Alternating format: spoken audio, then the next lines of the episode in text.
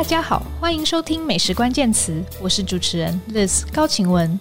美食关键词将带给你最新的餐饮趋势、名厨观点、烹饪心得，还有我们关心的各种美食大小事。想问大家一个问题：大家觉得台湾菜是什么呢？如果你要向外国朋友介绍台湾菜，你会怎么说？是不是觉得好像有一点一言难尽啊？那不像寿司之于日本，泡菜之于韩国，披萨之于意大利。提到台湾的食物，好像可以拉拉杂杂讲一大串，从珍珠奶茶、凤梨酥讲到小笼包、牛肉面，都还没办法决定一个形象鲜明的代表。那今天我们就要来聊聊台湾菜是什么这个大哉问。我请到一位非常适合聊这个题目的来宾哦，他做台湾菜的研究做了很多年。最近将他过去的研究论文出版成一本书，叫做《台湾菜的文化史：食物消费中的国家体现》。那这本书呢，已经马上成为饮食圈的必读书籍哦。让我们来欢迎陈玉珍老师。谢谢各位，啊，谢谢丽子。各位听众朋友，我是陈玉珍。嗯，谢谢玉珍老师来上我们节目哦。那老师目前是在呃师范大学的台湾语文学系教书嘛？那台湾菜的文化史其实是玉珍老师在荷兰莱顿大学的毕业论文改写而成的。对。呃，不过是十年前的一个呃以英文撰写论文，那其实这十年中已经经过很大幅的扩充跟改写。是是是，所以其实呃这这本书有呃经过呃时间的校正，还有你之后的研究的校正。是是，那其实它是一本学术研究啦，文字是很严谨的哦。对，但我读起来非常畅快，因为我觉得这是。恐怕是我读过有关台湾菜的书籍里面脉络最清楚，然后论述最完整的一本著作。那玉珍老师，那 真的真的，玉珍老师是依照时间顺序，从日治时期哦，二次大战后，那一路讲到呃两千年第一次政党轮替哦，每个时期台湾菜有什么不同的面貌？那我一边读就一边觉得哇，醍醐灌顶哦。然后对照我的日常生活经验哦，我们接触了台湾饮食哦，就会有一种哦，原来是这样的感觉。那但我觉得很有趣的是，呃，玉珍老师其实原本是念政治系嘛，跟新闻所对，对。那为什么现在会做食物 研究呢？我想请问老师做饮食研究的缘由是什么？那是不是有什么样子的人事物触发你这样子转转了领域？嗯，其实这真的是，虽然我的领域呢，从呃政治系国际关系组，然后跨到新闻。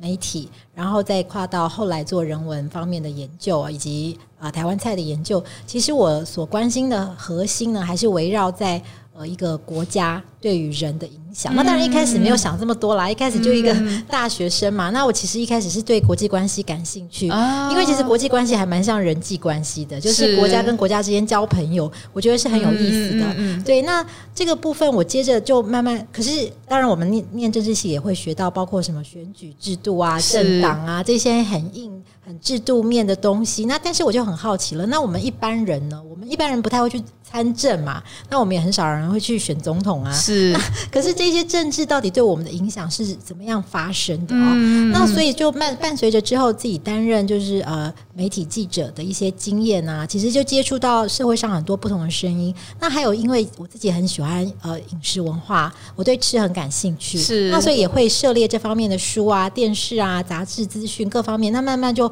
汇集汇转到就是说，哎，那吃是不是可以研究的？嗯、那其实，在可能十几年前，说实在，台湾还没有什么人研究。吃这件事情，它就被视为是一个小道。嗯、那当然，其实书也蛮多的，但是大部分就是呃，就是关于吃呢，有很多的很丰富经验的人，然后去写他们的吃的经验，以及他们所在书上呢所看到的很多的资讯啊等等。但是说真正的学术研究是还没有哦。但是我就发现，哎、嗯欸，其实国外已经有一些，是是，对。那这些我就慢慢转移呃兴趣，那也开始阅读这些书籍，那就汇集到啊、呃，后来转向自己的研究。就我上次参加玉珍老师的演讲，还有另跟另外一位教授洪博义哦，呃的的演讲，然后玉珍老师有提到，其实料理东西君对你影响很大。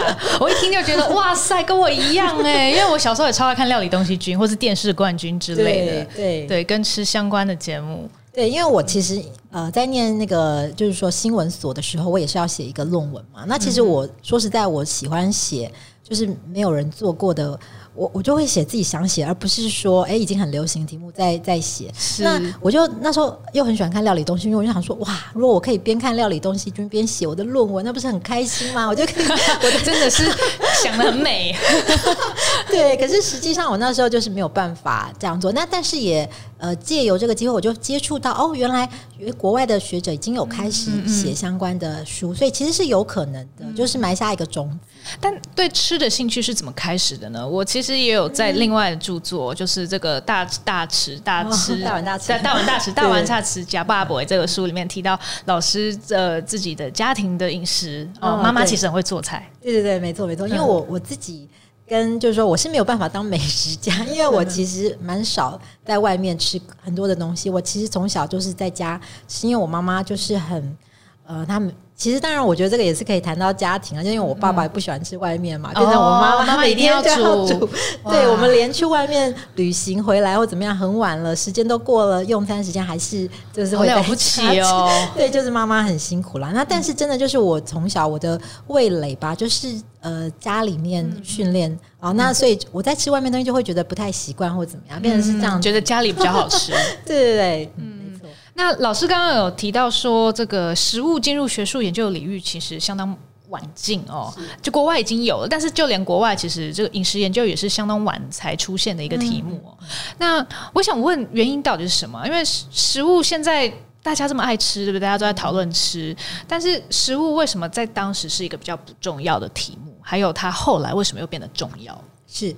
对，那其实我想大家都听过，就是说这个吃要到什么第三代，哎，那句话是富过三代才懂吃 穿。对对，没错，就是这句。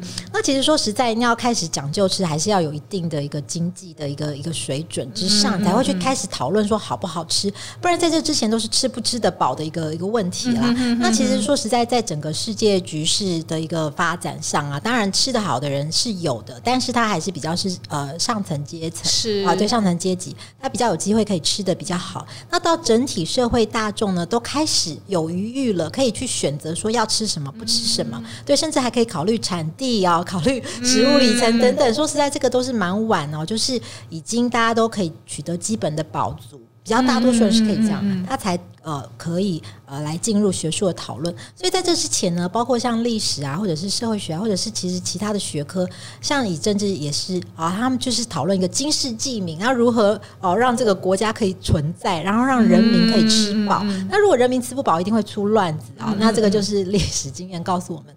所以，其实在这之前，大部分讨论就比较不会讨论到吃什么啊、美食啊这一方面，所以这个就会是变得比较晚的一个一个发展。所以，其实大家开始讨论吃，也代表这个国家环境变好了，社会进步了，可以这样说。对，至少在物质环境上是有基本的保足。嗯嗯嗯嗯嗯。那呃，之前也是听您演讲哦，有提到说，呃，在荷兰念博士的时候，呃，会为国际学生烹煮台湾菜。嗯嗯，那当时你就会被一直询问说台湾菜到底是什么啊？台湾的食物吃起来什么味道啊？哦，我觉得这个问题其实，因为我也我也会常被问，觉得蛮难回答的。那我觉得在那个时候就问被问这种问题，就会想说，哎，对耶，那我们自己的饮食到底是什么呢？嗯，是不是一定要从一个他者的角度，你才会思考自己的饮食文化呢？对，通通常的确是这个他者的概念还蛮重要的哈、哦。像那个我们现在讲到所谓台湾文化，什么时候我们会开始去思考？哎，到底台湾菜是什么？台湾福是什么？或者是台湾的特色是什么？其实常常就是因为有一个对立的，也不一定是对立啦，就是出现了呃另外一个不是台湾的东西，然后才会开始界定。因为我不是他，对，那其实也可以讲深一点，可以讲到像符号学里面这个什么。颜色的定义，红色它其实也是因为有其他的颜色，它才会去定义哦。那什么是这这个颜色？每个颜色的呃名字都不一样，才会去开始去界定它。那所以其实我们也是在面对外国人，哎，异文化的人，然后那他们其实会好奇，想要了解，那其实才会生生激起我们的这个想法，说进一步去思考，说，哎，那到底要怎么回答？那我到底是什么？这又会再扯到可能是认同，或者是自己对自己的一个认识，自己的。文化的一个认识，这样子一个、嗯、一个问题。嗯，可是您在去荷兰念书的时候，已经决定研究题目是台湾菜了，对不对？呃，对，基本上是。那就怎么会决定这个题目呢？就好像也不是说去了那边受到文化冲击，你才决定要研究台湾菜。哦，对，因为其实我一开始就是想要研究饮食嘛，就不管怎么样，我就是要来研究饮食。所以这个确定之后，我其实在写 proposal，因为我是去荷兰念书。那去荷兰念书跟去英国可能比较像，就是说他你你是要先有一个 proposal，然后你要找这个指导老师，至少在荷兰，他是你要找到指导老师愿意收你才可以去念。好，所以不是说去那边再再摸索。所以其实我一开始的确就是要先想好我的 proposal。那我就其实一开始我记得我最早题目应该是台湾跟日本料理之间，就台湾跟日本。的关系是，是，就是说，因为其实，在台湾到处都有日本料理嘛，我就觉得很奇妙。玉珍老师是不是日文很好？没有，没有，没有，没有，其实没有。因为，因为我好，我还看过你翻译的一本在讲日本饮食的书位，后来才发现我书柜上有这本书。嗯，就是那个对对，可是那本书是用英文写，那当然它原始资料是日文，是是是。那我有有基本的日文，可是我不能不能算好。对对对，但是对日本料理很有兴趣。对。嗯，也是哈当过哈日族吗？呃，我喜欢看，对，曾经有一段时间很喜欢看日剧，哦、可是我更喜欢欧洲啦。就是我 okay, 我可以说我是哈欧族，OK，哈欧族，哈欧族。但是然后又研究台湾菜，对对对，嗯，那那那，但是这个研究台湾菜的问题意识到底是怎么怎么怎么发展出来的？其实我觉得，就像所有的博士的论文吧，嗯、它其实都是一个慢慢酝酿、慢慢发展的、嗯、的一个过程。那其实。嗯，对呀、啊，就是我想跟应该很多研究生就是都会有所感。嗯嗯嗯、那总之，对我一开始是研究台湾呃的日本料理，那但是慢慢跟老师讨论啦，或者是跟其他的呃朋友讨论，像我在荷兰有一个学呃不是我们系的，可是是别的研究食物的学长，因为我一去，大家都知道我要想要研究台湾的食物，其实都会很热心帮我介绍很多就是类似题目的。那那时候有一个。呃，希腊的学长哦，然后他是研究希腊的酒。哦，OK，对对对，然后就超有意思，他就是研究说，哎，希腊的呃酒馆里面啊，本来他们是喝就是乌酒是他们的一个很典型的酒，但是他发现现在希腊很多年轻人，哎，他们喝也是喝红酒，而且就是喝其他国家，他就发现在这个酒馆里的这个文化其实产生改变，我觉得可能多少受这个跟其他人讨论的影响吧，其实就慢慢确立，可能也是。也是过了一年吧，在慢慢确立我研究的一个主题。其实一开始我只是知道我要研究台湾饮食文化，嗯、但是在慢慢转向，哎、欸，一个是可以做的一个一个题目，慢慢把它确立起来。嗯嗯嗯嗯，对而且当时其实比较没有人在做这个台湾菜的演变的研究，可以这样说吗？嗯，对，当时其实已经有不少讨论，对，但是说到研究是还比较少一点。嗯嗯嗯嗯。那您在台湾菜的文化史的序文里面哦，称。这个研究台湾菜的过程是台菜惊奇之旅。嗯、那想问，为什么用惊奇来形容哦？然后研究过程中是有什么特别令你印象深刻，或者是说对您影响重大的事件吗？嗯，呃，其实我我呃本来不是念历史的哈，但是呢，当然一方面我的博士的指导老师是历史学者啊。嗯、那虽然不过虽然他不是研究史物史，但是他还是在历史学研究方法以及。哦，就是相关的理论概念上给我很多的重要的一个训练。那呃，但是我呢，其实也是在念博士班以后才开始慢慢学着做历史研究啊。嗯嗯嗯，那对我来讲啊，我就有一个惊奇，就是说原来历史学很像我想要做的一个。工作就是侦探哦，真的吗？曾经想当过侦探吗？我超爱看那个亚森罗宾，虽然他不是侦探，但是类似。对，就是我我对那种侦探小说啊，然后就是那种抽丝剥茧的过程很感兴趣。对，那我就发现，哎，原来历史学是一个你从这种史料里面啊，然后找到一些蛛丝马迹，然后慢慢去挖掘，而且。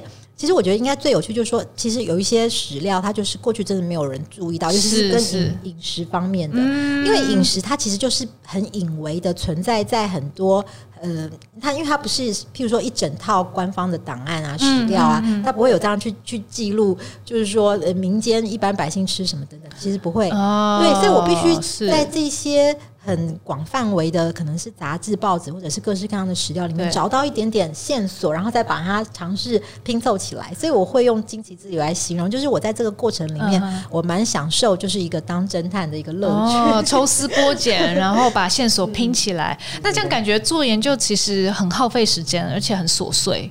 对，我觉得历史研究真的是很很很耗费时间，所以我们讲，就是说，可能你真的一篇好的呃历史论论文，而且是有新的呃观点的产生，嗯嗯嗯，它其实真的是很耗时耗力啊。那当时写论文花了多久的时间才完成呢？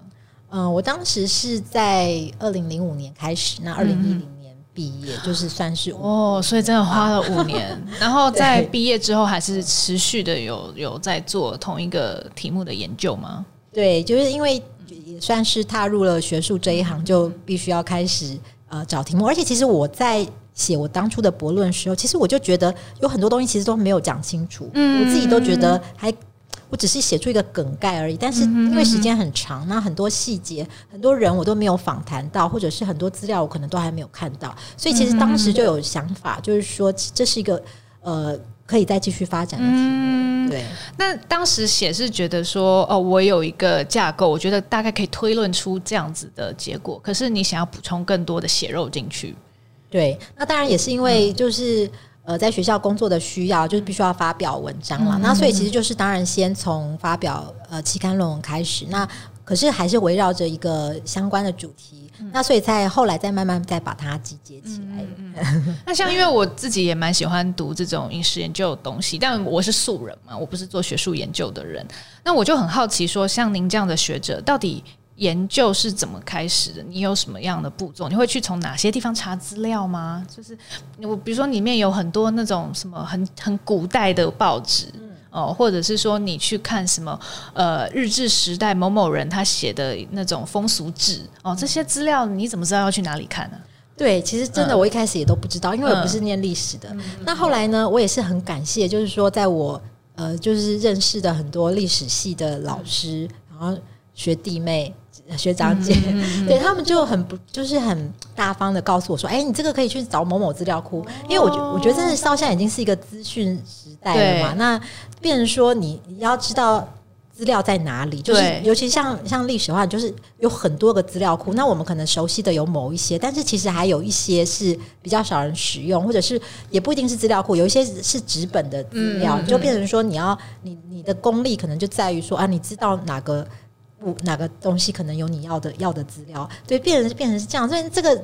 到现在都还在持续的学习累积当中啦。对，那我当时是很感谢，就是很多历史系的这个啊 这个前辈，对他们就指点我，甚至学弟妹都帮我很多。对，很谢谢他们。就有点像你是在冒险的路上，然后你就可能遇到哎，有突然有小狐狸出来跟你说啊，或者是又遇到什么猎人也跟你报名牌啊什么，然后你就渐渐的达到你的目的地了，这样的感觉。对啊，我一开始也是从那个什么。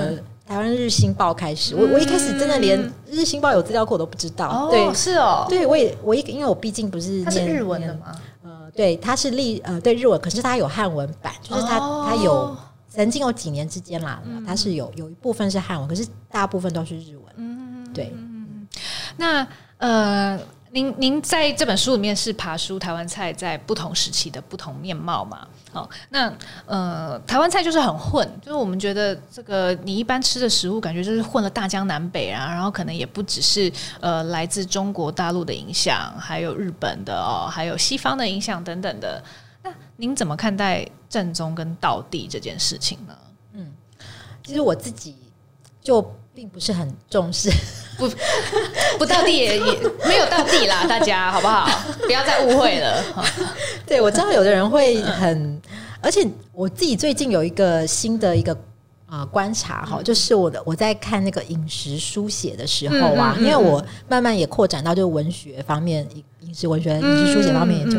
我有一点觉得有趣的是，我觉得男性的作家好像会比较强调正宗跟道地，女性的作家好像比较不会。有趣，为什么？你有一个说法吗？你有找出原因吗？对，因为我觉得女性才是真正烹饪的那个人，所以呢，他会强调，譬如说你买菜就是买不到啊，那你要怎么办呢？难道就不吃了吗？对不对？你还是要变出一桌菜给大家。对，那你。我觉得很现实的一些限制啦，会让我们如果是在日常烹饪，或者是即使你要宴客，你也很难很难去就是追求所谓这个正宗的一个做法。嗯、所以包括像呃傅培梅在他的食谱里面啦，嗯、或者是像啊、呃、林文月老师啊，在他的呃呃景善札记里面，或者是其实我觉得很多他其实都不太会呃像我呃，我很喜欢的一本书是那个辛永清的那个，哦，是是那个台湾咸源的饭桌，是是是是对对，他其实在里面，而且他是在日本是教，就是说中华料理。他其实也不太强调正宗到底，他会说：“哎、欸，大家可以用你方便的材料，然后甚至有加入你的创意。嗯”对，嗯嗯、所以这是这是我最新的观察了，所以跟大家分享一下。所以我自己可能呃也并没有特别强调这个部分，但是呢，我也不认为说就是完全的完全的混就是好的。其实我也我应该是说。呃，这边呃，看你谈这个东西的场合吧。当然、嗯，譬如说，你如果跟外国人，或者是说我们的呃饮食文化，如果要做推广，我会觉得其实它的确还是需要一些呃，可能有一些既定的一些重要的原则。对，像是支柱一样的东西。嗯，没错。但是在这个大的原则下面，就可以有比较多的变化。嗯，对。所以我其实也不是完全说啊，那我们就拿嗯。呃就是说，一个台菜餐厅，它什么都可以卖。其实我也我也不是这样子的看法啦。嗯，只是说我会觉得说原则性啊的一个掌握，那但是细节我比较不会特别的呃追求。那但是比如说我们现在在外面吃饭啊，嗯、常常还是可能你去吃中菜馆子好了啊，嗯、你你你去吃一道呃东坡肉，或者我去呃一道回锅肉，你还是会觉得说这道菜到底做的对不对？嗯哼，就是你会去判断说，这这道菜是不是该有的元素都有，或是它调味的那个用的调味料，呃，是不是一直以来呃形成传统的那个调味料，或者是说，呃，它就算要有一点创意好了，这个创意是不是乱来的？嗯哼，就是我们常常还是会去判断一道菜做做的对不对，有一种那种对错的价值。对，但那您您怎么看待这件事情？对，那对于这个哈，我其实我我比较重视，应该是说，我们对于这个菜的一个呃传统或者说是历史，我觉得还是要了解，嗯嗯，而不是说在在这个，譬如说像擂茶好了，嗯嗯，那我们可能呃在很多观光地方啊，可能就会看到擂茶，那。呃，这几年我比较没有去这些地方注意了，但是我过去会觉得说，哎，好像有一些店啊，他就会直接说啊，他追溯自三国时代啊，或什么什么，那我就会觉得这样好像扯有点扯太远，对，这就说那到底擂茶是什么？那我们如果要说有一个道地的擂茶，正宗的擂茶到底是怎么回事？这个部分其实还是。必须要依赖我们很多饮食文化的研究啦。我觉得我们饮食文化研究的价值应该也是在这边，就是说我们把它真正的哦，就是说过去的发展历程是如何，可以把它说清楚，来让大家了解。那接着我们再可以决定说，哦，原来它可能过去的形貌是怎样，那它经过什么样的变化？我们在这样的一个源流之下呢，我们才可以真的比较去接受说，哦，所以呢，它也许它的道地有好几种。那也许我们呈现的是某一种，嗯、或者是在某一种基础上再做变化，嗯、就是说它的这个源流的过程，其实还是要清楚才是比较好的啦。我我我如果说有什么价值判断的话，我会觉得、哦、觉得是这样子，而不是说是诶就抓一个东西啊，譬如说加个现在珍珠奶茶很红啊，就加个珍珠好了、嗯、啊，这样这样就会觉得说，那它到底变化的原则是什么？就是就会觉得就这样就会觉得比较乱。那你会觉得我们需要？比如说，可能先定一个我们这个时代规则嘛，然后如果说之后有有变，那就算了。但是可能，比如说我们讲麻婆豆腐好了啊，呃，去年我去成都参加了一场很特别的宴会哦，叫做如意宴哦。那如意宴其实是呃，它是一个系列的宴会哦。之前曾经做过广东菜哦，也做过台湾菜哦。那去年在成都做的是川菜哦。那它是由这个一个瓷器公司叫做法国利顾。那他的呃呃这个呃艺术总监叫做张聪哦，来创办的一系列的中菜宴席。那他就非常强调这个川菜的每一道菜的正统性。嗯，那以麻婆豆腐来说好了，他说这个麻婆豆腐应该要具备麻辣鲜酥嫩捆香烫，这样他给了一个定义，然后再解释说哦，麻是花椒哦，辣是辣椒与豆瓣哦，鲜是豆豉。捆是芡汁哦，会扒在豆腐上。那酥呢是牛肉的骚子，然后嫩是豆腐，烫是热油，然后香是红油。就他把它解释得非常清楚，而且每一个元素定义的很完整。嗯、那如果今天我们在台湾，我们吃到了麻婆豆腐，它的这个烧子，它不是用牛肉来做，我们就吃比较多猪肉，猪肉的绞肉嘛。哦，那可能我我我们的豆瓣跟那边的豆瓣也是不一样的啊。哦，那那这样子，呃呃，你你我我们应该说这个麻婆豆腐不正宗吗？嗯，我觉得，嗯，以他们来看，当然可能会有这种感觉，嗯，可是我会觉得。So what 不正宗就不正宗，我自己是没有很在意这个部分。但是我知道，就是说，如果以观光业或者是餐饮业者的角度，他们可能真的会需要有一些比较明确的定义。那我觉得也也好啊，就是呃，其实社社会上本来就是不同的立场的人，那其实会有呃不同需，因为他们不同需求，有一些不同的看法。其实我自己比较不太会去评论或批判这一些，我觉得都。有它的原因，对我我比较想做的事情就是去理解，嗯、就是说，那你为什么这么做？那我理解了就 OK，我不会去说，哎、欸，你不行，一定要怎么样怎么样。所以会不会是因为你常年做饮食研究，就会知道，其实好像本来就是会变，就是你的态度是比较开放的。你知道，饮食本来就不是那么绝对，可以这样说吗？可能吧，就是对，在生活经验里面，其实也看到很多。不同立场或不同想法的人，嗯嗯。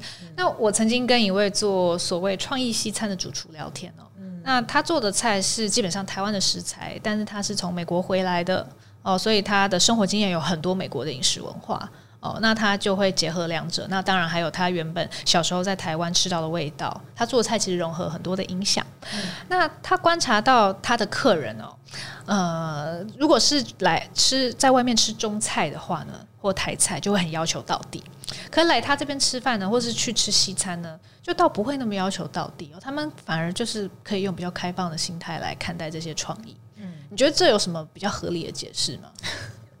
对，嗯，可是因为我不太清楚他的客人的来源是怎么样，嗯、就是有几有几个可能的原因啦，包括就是说，第一个，他们可能会不会这些客人，他们对中菜西呃台菜比较了解，所以他会有比较多的要求。嗯、他对西菜。本来也不是很了解，而且西菜本来范围就很广啊，对，所以你也很难就说，那你可以跟说哦，这是法式的，或者是这个其实加入了这个呃葡萄牙的元素哦，哎，那可能人家也不太了解葡萄牙菜是怎么样，所以就很难会去讲究。我觉得这个可能是一个原因啦。那其实像我在，我觉得做饮食文化研究也常常碰到，就是说，尤其我身边的人，大家其实都是。在台湾出生长大，那其实都吃了几十年了，对，其实都有很多自己的经验。所以当我在跟呃周边的周围的人讨论的时候，其实大家都会有很多不同的想法。嗯、那我其实也都都是就尊重，因为本来就是每个人的生活经验都不同。那但是我做研究，并不是要去把所有的人的经验都说出来，那也是不可能的。嗯、对，我主要还是能够希望抓出一个大的一个一个脉络，是就是说，所以我我希望我这本书呢，其实是呈现。呃，就是他，他可以脱离说，哎，个人经验式的一个分享哦，而是可以说，哎，其实是在更大的一个呃社会条件哦，或者是政经结构的一个改变之下呢，整体上出现了一些大方向的一个改变。但是我不太可能细到说，哎，每个人的生活经验都去进行分析。嗯，了解。所以，但是其实是呃，还是可以很包容的，是有个包容开放的态度，然后容纳各种不同的大大大致上的理念是这样子。容纳各种不同的想法，还有不同的文化背景，对，同时就是把这个发展的脉络可以比较清楚的可以说出来，嗯、还有理解它发展的脉络。对对对。那这样，您觉得呃四大族群这个分类在今天还适用吗？嗯、这个是您在书中的一个蛮重要的分析的一个概念，对不对？对，其实我想就嗯，这个四大族群分类应该对于就是说一九七零年代、一九八零年代。嗯出生人应该都还蛮熟悉的啊，或者当然更早人也是呃更是。那但是我我会觉得到现在已经有点不适用了啦。是，譬如说像我去年我去某某个，我们先解释一下四大族群好了。哦、对，它其实就是呃闽南跟福佬嘛，哈，然后呃外省啊，然后呃客家还有原住民。对，嗯嗯，对，这个只是在一九九零年代中期哈发展提出来。那在二零呃一零之前，其实还蛮主流在政治上啊。常常会被提到的一个概念，而且它其实也深入很多我们理解事物的范畴，包括在学校的这个什么乡土语啊的一个选择学习等等哈。那但是其实像我去年去那个某个高中就是演讲的时候啊，然后呃。他们是有一个饮食文化的专题的一个课程，然后老师就、嗯、那个是老师问的，不是我问他。老师就会说：“哎，同学，你们家里这个爷爷奶奶啊，就是家或者是长辈啊，是外省人的，可以举手吗？”嗯、好，然后就有大概三四个同学举手。是，然后他就说：“好，那你知道是什么省吗？竟然大家都不知道了。嗯”哦，其实我是有点惊讶啦。这是什么时候？去年，这是才去年的事情。对啊，我我我会觉得有点惊讶耶，就是说，哎，怎么会会这样？还是我不知道，难道他不好意思讲吗？我不晓得。可是就是说，这个什么省什么省，可能对这些呃你更年轻的一代来讲啊，就是太遥远了。了解了解。那你会觉得，比如说原住民，他接下来会变得更重要吗？或者是说新住民，嗯的东南东南亚的国家尤其可能会在台湾饮食里面更被凸显吗？其实我觉得，像原住民的角色一直都是很很关键啦。像包括现在也是啊，就是食材上啊，很多原住民呃的食材常常都会被被提出来，因为它的确是台湾在标示自我身份时候一个很重要的一个特特征。特别是如果要说是跟其他国家哎不一样，我们可能就是有一个南岛语啊，在南岛民族再加上汉人啊，然后其实还有很多。其他的啊，这样子，总之它就是一个很具一个特殊性的，所以我我觉得它还是持续会被会被彰显。那但是因为人数的关系，它还是很难会变成一个主流的，对一个一个论述的角色。是是。那另外像这个倒是东南亚方面，其实是有潜力的啦。你觉得有潜力？对，因为我其实之前有采访一位原住民主厨哦，那他其实他的餐厅很有名，在屏东叫做阿嘎嘛。那他本身是卢凯族人哦，那他想做的事情就是他想要呃翻新原住民料理，他想要突破过去的刻板印象，不是就是小米酒啊，然后石板烤肉啊，然后唱歌跳舞那样子。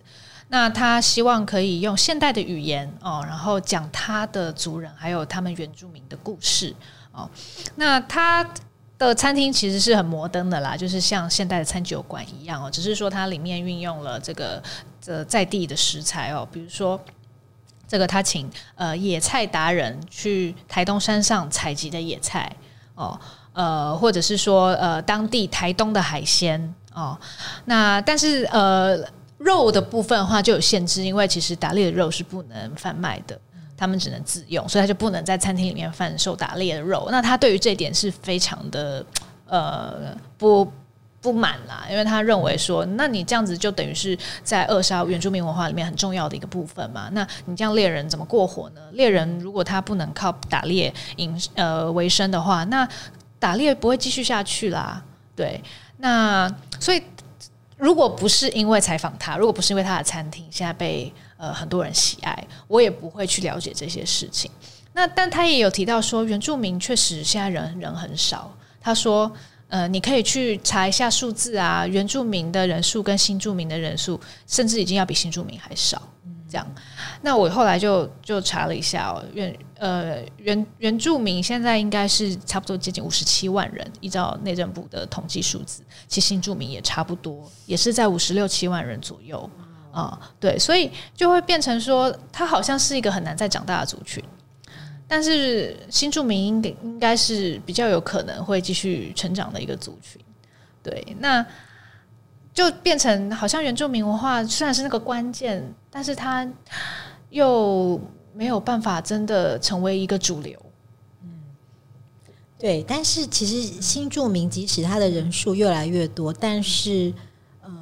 其实也不一定这么快就会，应该是说，他其实尤其如果很多是女性的话，这其实又可以讲到性别部分，就是说，是他其实如果呃，譬如说到夫家，那可是如果就是说他嫁到台台湾人的这个家庭的话，其实以目前还是会以台湾。就是说本地，而且它食材也是比较容易取得的，会以本地的口味为主。是。就是说，变成说，其实两个处境有点像啦，嗯、可能就是某一种佐料啊，或者是某一些食材，是。它会慢慢就是说加入我们日常的饮食里面，嗯、包括像啊、呃、原住民的，像最近可能马告吧，对 就是对、嗯、会被运广泛的运用。那可能像这个呃东南亚方面的，可能也会，但是它会不会成为说呃一个一个主流？其实应该。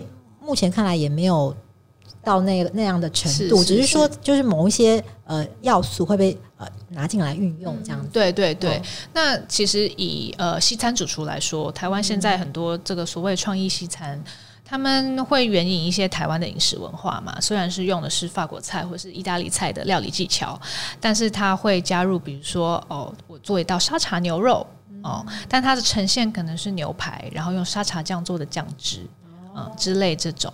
那这一类餐厅其实过去五六年来开了很多，但是他们在做这样子的。台湾味道的诠释的时候，其实都往往还是沿用闽南啦，或是我们刚刚讲四大族群外省啊、客家啦这些这些味道，而比较少去用原住民哦。嗯、那马告是最最近几年异军突起的一个食材了，但是你真的去说，诶，那主厨为什么都做这个汉人的粽子哦？呃，端午节台汉人的粽子，而不是去重新诠释这个阿拜？嗯哦。或或者是他们不会去觉得，哎，小米好像可以有更多的运用哦。那你觉得这个原原住民文化应该是我们在寻找主体性的时候，我们应该要去多多了解的部分吗？嗯，我我确实会觉得，呃，其实原住民饮食文化，说实在，嗯，我其实是在课堂上想要讲啊，我也很难讲很多，因为我。有这么多族，那其实我并没有说了和了解这些啊不同族的这个饮食哦。那其实我们也很难找到一个专家，就是嗯嗯，对每一族都都非常的清楚，其实是蛮难的。就是连学术研究都很难有这样的专家。对，就是最基本的养成好像都很难了，是吗？对，而且当然原住民饮食的方式哈变化又更大，可能它会比这个一般汉人的。食变化，因为跟生活环境有关嘛。像你刚刚讲到那个打猎，是对他们其实就呃，整个生活环境已经改变了。那他其实都市原住民的话，他的生活方式他就变成说，他还是用到呃都市的一个供食的系统，所以其实确实是有很多很多困难。那所以其实我想，呃，可以鼓励的就是说，更多的先从还是先从了解。哦，开始那当然有，就是说了解过去的饮食文化是什么，他们可能有一些传统食物啊的一个。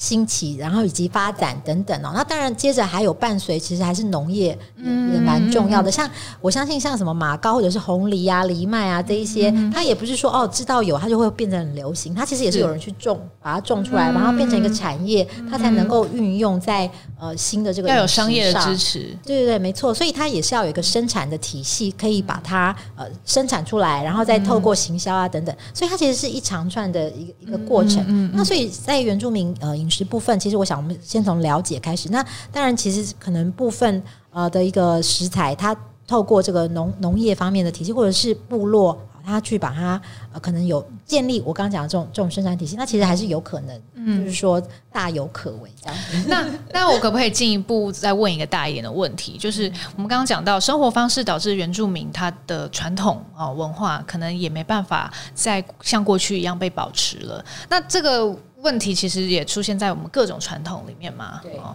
其实现在谁谁会在家包粽子？很少人会在家包粽子，对不对？你甚至连年菜都不太常在家做了，我们就直接可能很多人订超商的年菜，或或去大饭店吃这样子。那生我们的生活形式会导致我们的文化有改变。那我可以这样说吗？对，那那。嗯，因为刚刚老师有提到说，其实正宗不重要，因为你你到了一个不一样的地方，食材改变了，那味道就改变了。那如果说再放大一点，就是说一一个饮食文化的传统，因为我们生生活方式，因为时间的推进，生活方式的关系，它改被改变了，我们应该很在乎这件事情吗？其实这真的是蛮两难的，对，因为讲到。你刚刚提到很多就是外食的部分哈，因为的确我觉得在台湾呢，外食真的是非常超级普及，就是我觉得可能跟国外比非常的蛮夸张的一个程度。是是是是是，对，那我觉得连节庆饮食都外食，这真的是已经表示说你们，因为通常一般。节庆饮食是一个家庭文化传统最重要部分。你也许平常可以外食或随便吃，但是通常节庆饮食还蛮重要。所以我们可以看到很多可能 China Town 啊什么的，他们如果在过年或什么，就会有比较隆重的庆祝或者是传统食物。那所以以呃以台湾的话，其实呃我在课堂上呢，当然也是会很希望、很鼓励，或者是借由其他管道，其实我希望大家可以多多在家。自己煮啦，这可是这个又回归到一个，就是说好，那谁煮？就变成又是又是家里的妈妈、阿妈嘛。那所以好像是好像把传承文化的责任又放到了女性长辈的身上，我也会觉得对，我就会觉得说啊，这样好像也不是我想要做的，就是我会变成说就。变成的确是有点有点两难，但是我现在的想法是说哈，其实我蛮看例子比较有影响力的人，没有没有没有，对，所以说大家可以，也许我们可以拍个偶像剧啊，就是借由流行文化，流行文化来带动，对，来带动说，哎，我们譬如说像粿好了，台湾有很多很好吃的粿，但是其实已经像年轻人其实不太喜欢吃，嗯，对，对他们就觉得啊很落伍，那是拜拜用的东西，就是很多，因为我接触很多大学生，他们会这么认为，但是我觉得说啊，你如果拍个。流行偶像剧，然后就是把哎，吃粿是个流行，是个时尚，然后把它弄的。其实当然现在也有一些店这样做了啦，是是是。可是我就觉得还还不够，就是还可以，就是我们的传统饮食可以把它流行化，然后重新，就像连戴口罩这种事都可以变时尚啊。那吃的应该更有可能吧？就是让他觉得说，哎，我们在家做菜是很很潮的事情，就是是不是有可能用用这种新的方式啊，然后来让大家。不过当然了，这个。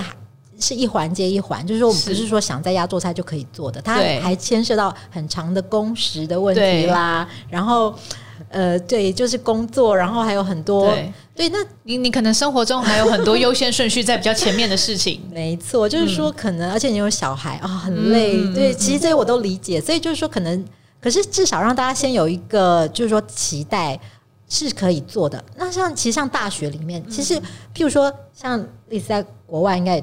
当学生的时候也会常常自己煮，对对，对。但是我们的大学生根本没有厨房，是他们宿舍是不允许煮，但是包括租房子，很多人也不让不让他煮。其实我觉得这个就是一个有可能改变的部分啊，先盖一个有厨房宿舍吧，让我们大学生有机会。是因为其实大家一起共。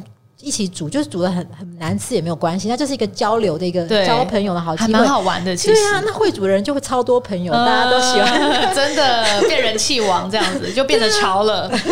没错，我是觉得这个部分倒是可以做的。嗯、但是玉珍老师在家是常下厨的，嗯、对我我是常下厨，几乎每天都开火吗？对我我每天、哦、每天开火。那这样子，我们可以顺便问一下，你怎么样管理你的你的时间吗？或者是你怎么样快速的可以出菜？那我很感谢，就是我的工作啦，让我就是说还比较有弹性，我是不用在办公室待到待到七点那一种，嗯、对，所以就是，嗯、呃，我就嗯、呃，怎么样简单出菜？因为其实我我我以前在我曾经住过高雄，在高雄工作的时候住过三年嘛，然后我那时候有做一个研究，我也是去访问一些长辈，说，哎，你们煮菜就是做一个家庭晚餐的研究了。哈、呃，是，然后他们那时候就说，哎，半小时就煮好啦，四样菜，我就觉得怎么可能？好厉害哦！对。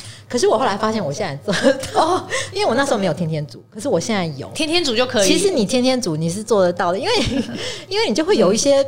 半成品啊，对，然后你你就是你不用说再从买菜开始了，其实就是你也也许不用到天天煮啦，你可能一个礼拜煮个五天四天，其实就有可能，就不是说一顿就全部吃完，你有些是下一顿还可以再利用的。对，就是你其实就会缩短你每一餐备餐的时间。那当然，其实我还是会仰赖现在有很多半成品，就是你只要买回来加热一下，那个还是蛮好用的。对，就是其实我觉得现在有蛮多选择啦，市场上也也提供很多好的东西。嗯，确实确实。那回到台湾菜的面貌，我们刚刚说它很混同嘛，很混杂。那你觉得台湾未来可能会出现像是泡菜之于韩国，哦，或者是披萨之于意大利这样子有代表性的食物吗？嗯，呃，其实像那个。如果是披萨的话，哈，它其实也不是说从意大利就直接，它是从意大利到了美国，那经过经由美国的大量生产的冷冻披萨，然后还有就是说，它其实还是一个呃资本主义社会下面一个很成功的一个一个一个产品。是是。对。那可是像那个，如果台湾，其实我知道很多人都很期待，就是说像寿司之于。对，就是有一个很代表性的的一个食物，我觉得很多人都在做这样的努力。那我觉得如果有的话也很好啊。嗯、可是，呃，我目前是还这个也不太确定会有什么。可是我觉得像那个卤肉、捞霸崩的，或者是那个肉燥，其实是蛮有机会的。哦、我不晓得为什么你觉得有机会？因为第一个呢，它是猪肉。那其实台湾的猪肉呢，嗯、其实猪肉它其实就是汉人，尤其是华南地区汉人，其实是非常重要的一个。呃，肉食的来源嘛，我们的确比较少吃羊肉啊、牛肉啊这一类的。那所以它其实至于台湾是还蛮有代表性。那它用用的是酱油，就是台湾的传统的黑豆的酱油，或者或者是它在，而且呢，其实我们讲那个 low 吧，就是或或者是短烘、细烘，就是控吧。其实不管什么形式的这种卤猪肉啊，它其实在台湾的，就是说呃传统饮食文化里面，它的确就是一个很重要的角色。所以它它的基础够够稳固吧？就是说，它其实我们已经吃了它几百年了，是是，对台湾的人已经吃了它几百年。那所以。那其实当然，我想对原住民，他们也有他们的猪猪肉的，对他们也有他们猪肉的的文化。嗯、那所以再加上现在它还是普及度够，那它接受度也高，所以它辨识度也很强。虽然大家会会吵说啊哪边比较好吃啊，怎么肉怎么切啊什么，对可是我觉得那都是小的区别啦。对对对对，对整体来讲就是以酱油啊卤肉 low 吧。然后其实我是觉得是蛮有可能的。那你觉得它需要，比如说外国人也容易理解这种条件吗？嗯，外国人。该可以吧？就是我们把它做成一个这种真空包啊，然后什么？就是说，它是不是需要是一个可以走遍世界的产品？哦，你觉得走遍世界就是这样子，它它才是可以有代表性啊，或者是说它影响力才够大啊？你你觉得需要具备这样子的条件吗？嗯，这个看呃，我们怎么样期待它吧？它也许呃，应该应该是。我我会觉得说，它其实就是，嗯，如果因为你这个问题的前提是说，我们是不是会有一个像那个韩国泡菜，或者是对对对，这个前提好像就已经预设说，哎，它是一个在国外都已经广受广受认同。对，所以我会觉得说，嗯，好，如果是以有这样的期待的话，那这个产品是是蛮有可能的。OK OK OK，对对。那那你觉得这件事情政府需要定义吗？政府的角色会是什么？我觉得不需要，哎，不需要政府，因为通常大家对于政府提的东西都会。意见很多，就让它自然发生吧。透过民间啊，或者是这个商业力量啊，透过这个各方面的，对对对，所以自民间力量自然发展，可能比较比较容易成功。嗯，当然，如果说对对，就是说政策上有什么助力，其实也 OK 啦。但是我是觉得，主要可能还是靠民间的对。了解，比较有趣。但是，比如说像韩国，其实这几年非常用力在宣传韩食，嗯，还有做很多韩国饮食文化的这个所谓大外宣这样子哦。嗯、那嗯嗯，这个台湾台湾，如果说是不是可能一直以来的宣传，好像。比如说，都比较偏重在夜市文化啦，或者是小吃啦等等的。其实，是不是政府如果说它也有一个起头的作用，或者是说它可以有一个更广泛的关照，嗯，会不会比较好？呃，对，其实讲到那个这个部分的话，其实我会觉得说。呃，这几年应该说是十几年吧。其实政府都有办一些相关的活动，就是什么节什么节，或者是就是，可是我会觉得它还是有一点太过于节庆化了。就是说节庆就是过了就没了，是是这样子。我会觉得说，呃，这样研究呃影视文化研究立场啦，我会觉得说这样的资源其实还是就是说投注在我们可以做比较长期的一个一个。研究然后普及，让大家可以更了解我们过去的一个饮食文化发展的一个一个过程，或者是把地方，譬如说我之前哈有做过那个台南台江地区的饮食文化研究，那其实像我就觉得那个盐村的饮食其实是很很有特色，盐村的文化，因为过去盐田的那个盐村，可是。基本上现在盐村已经没有了，那其实住在盐村的人都已经四散，所以其实我们也很难找到耆老。那等于说这一块的历史差不多就是就是没有人会，他以后就就没有人知道了。像这个部分，其实我们就是需要资源去把它，如果有相关的呃口述历史的记录啊，或者是影片、影照片的老老照片，或者是呃相关其他文文件档案各种资料保存，然后我们就可以在上面做更多的一个。你说以后要发展文创也 OK 啊，可是你总是要把有那些记录，对你先要把这些东西先、嗯、先记录下来。所以我我会觉得说，官方的资源其实应该是用在这一些 基础建设上，哦、而不是直接就要接收成果。嗯，对对，嗯，就是真的需要政府出钱出人出力的地方，应该是这种吃力不讨好的、嗯，吃力不讨好的，就是民间很难。长时间维持下去的，没错，没错，嗯，对。那呃，我想请问玉珍老师，有没有一些国外的例子可以给台湾做参考呢？有没有就是像我们一样类似哦，曾经有呃不同政权变迁呢，有被殖民的历史，嗯、然后多元文化融合的国家，嗯、那他最后建立清楚的这个国族菜的例子？呃，有，我其实今天有带一本书哦，是，好啊，好啊，好啊，好，我们。等一下这个玉珍老师来拿书，而且我今天一开始录音，我也是有点恍神，竟然没有把玉珍老师的书放在这个录音录音台上面。对，哇，对，那我我有带本书，这本书其实是一九九八年出最初出版的吧？可是，一九九八年，我记得我看一下，对，一九九八，没错，没。那其实这本书对我也很有帮助，因为它是研究墨西哥，哦、墨西哥菜。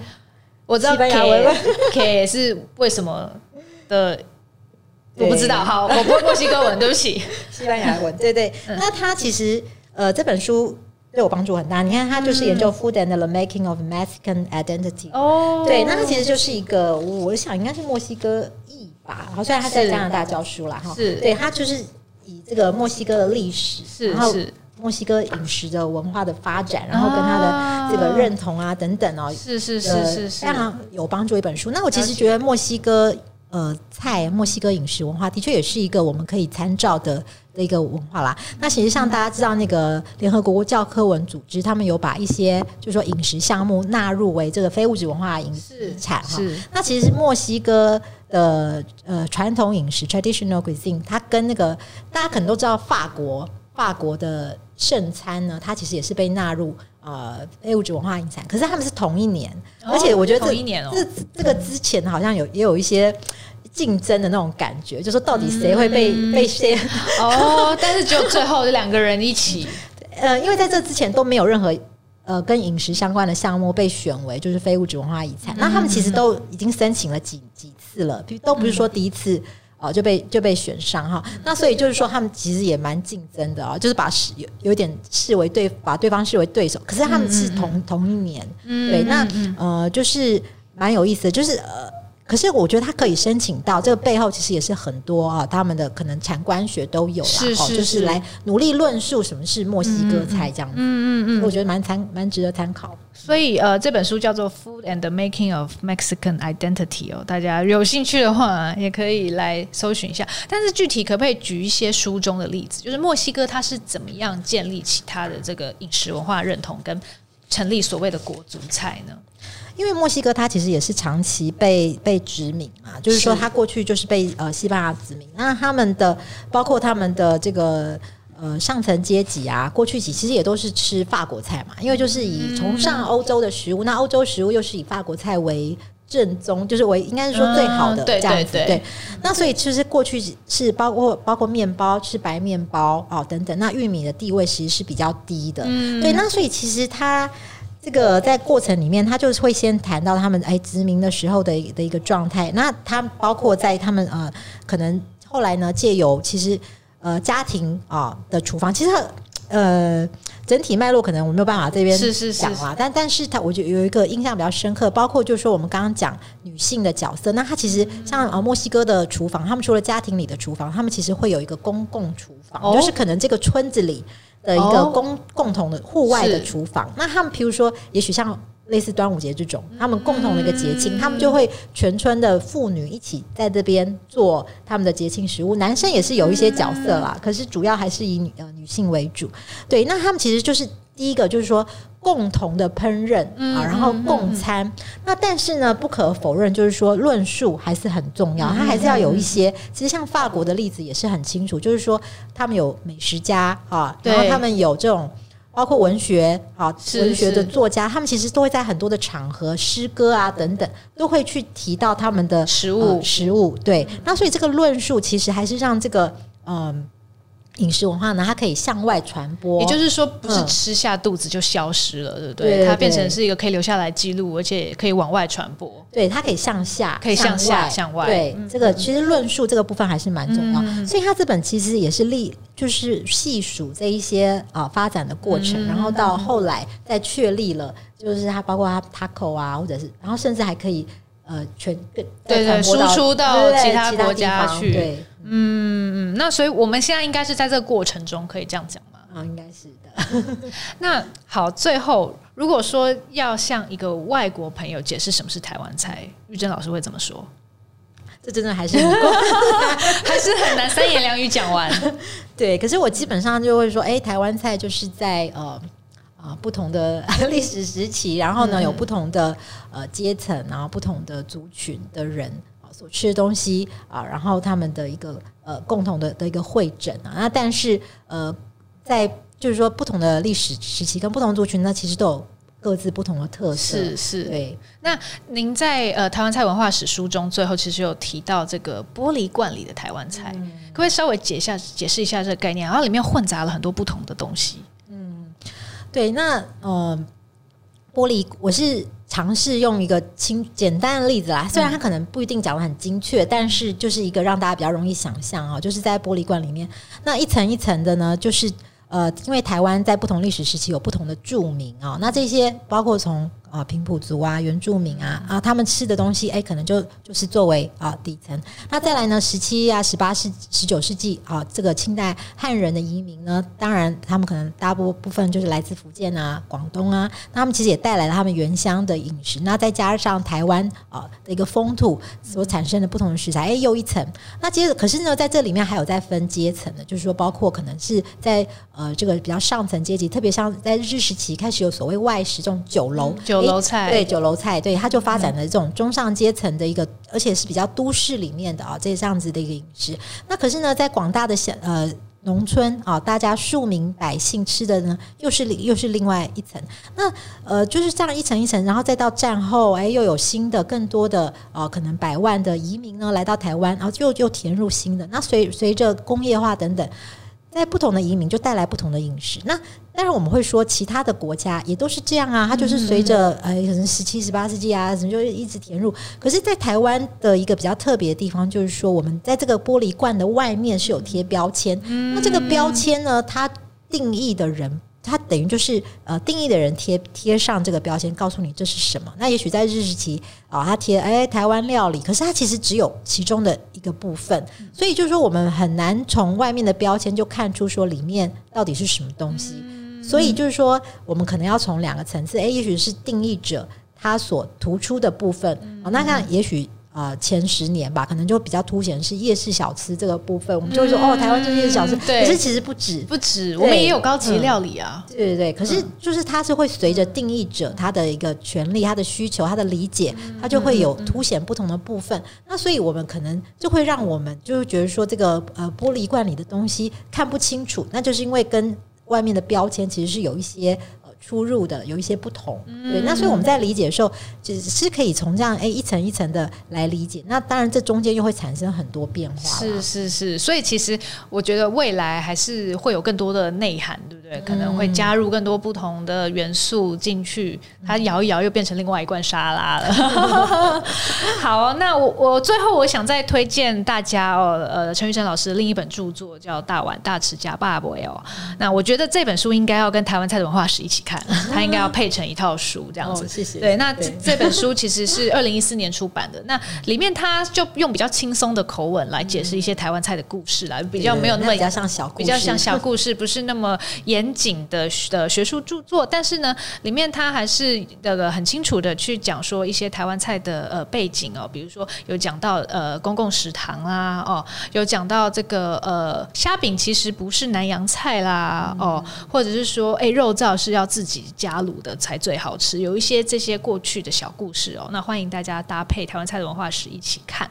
好，那就谢谢今天玉珍老师来跟我们聊这么多台湾菜的故事哦。呃，也谢谢大家收听今天的节目。如果喜欢我们美食关键词的话呢，欢迎订阅追踪，并且分享给亲朋好友。欢迎留言给我们，更欢迎给我们五颗星哦。那就下次再请大家收听喽，拜拜。谢谢谢谢大家，拜拜。